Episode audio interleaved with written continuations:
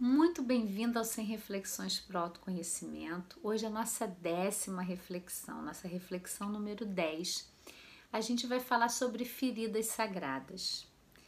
Em toda a minha jornada né, de autoconhecimento, nesse caminho, a gente sabe que nós temos algumas dores da alma. E eu sinto que quanto mais a gente resiste a olhar com consciência para essas dores, mais esses padrões ficam se repetindo ali na nossa vida, na nossa história. E eu me lembro quando eu ouvi esse termo a primeira vez, foi num trabalho xamânico que eu fiz, né? Nossas feridas sagradas. Foi tão reconfortante para mim.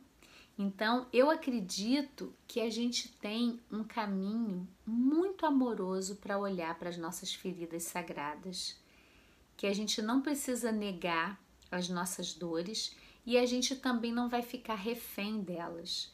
Porque o que acontece em geral algumas dores que a gente não não tem nem coragem de contar para alguém, né? Quantos processos lindos eu vivi com mulheres e vivo e elas me contam coisas tão íntimas, mas é tão bonito quando aquilo se revela.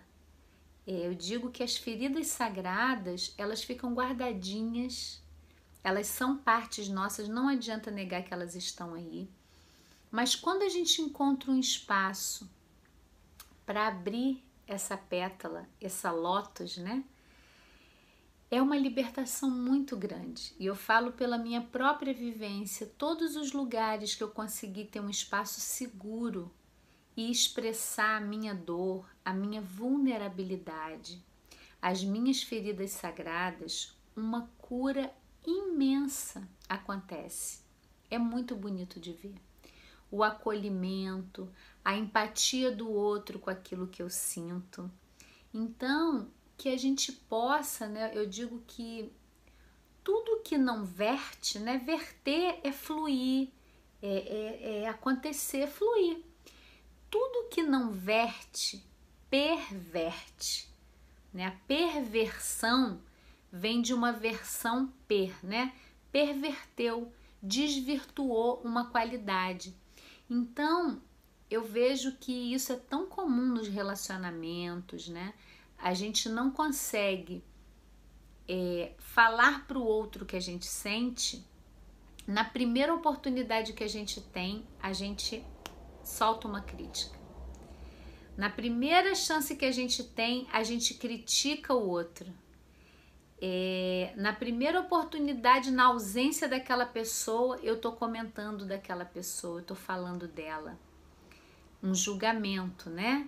Então, sem a gente é, entrar nesse mérito, porque o, o, que acontece que eu vejo, por que, que as pessoas têm tanto medo de olhar as suas feridas sagradas, né? Existe um padrão, um perfil que entra na sombra e vive, sabe o Hard, aquele personagem de um desenho que ele falava assim: "Ó oh, vida, ó oh, azar, tudo, entre aspas, de ruim, porque bom e ruim é só um julgamento nosso, né? Depois tem uma outra história que eu posso contar num outro momento sobre isso, mas é, a gente tem pessoas que pegam uma ferida sagrada para justificar a paralisia de vida delas. E nós sabemos, existem feridas e feridas, e tem feridas muito profundas da alma. E que muitas vezes pode até nos paralisar sim em algum momento, e que é preciso se recolher para se reestruturar e poder sair daquilo. Mas quando a gente está numa postura de buscar consciência, a ferida sagrada ela pode ser um grande caminho de cura.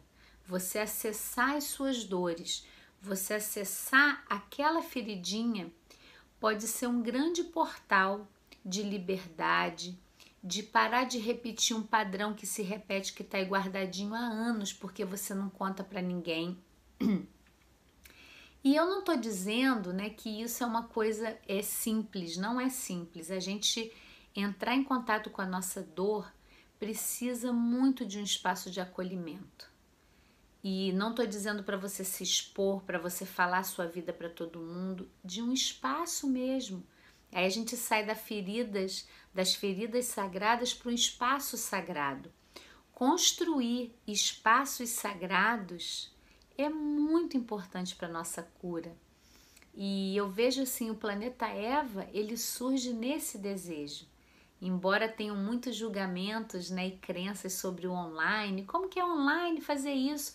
Eu posso testemunhar para você que eu vivo aqui histórias tão lindas de cura, porque a gente tem um espaço sagrado, a gente é, consegue, independente da distância, se é online, se é presencial, nutrir um espaço onde a vulnerabilidade possa vir, possa ser acolhida e, mais lindo, ser transformada.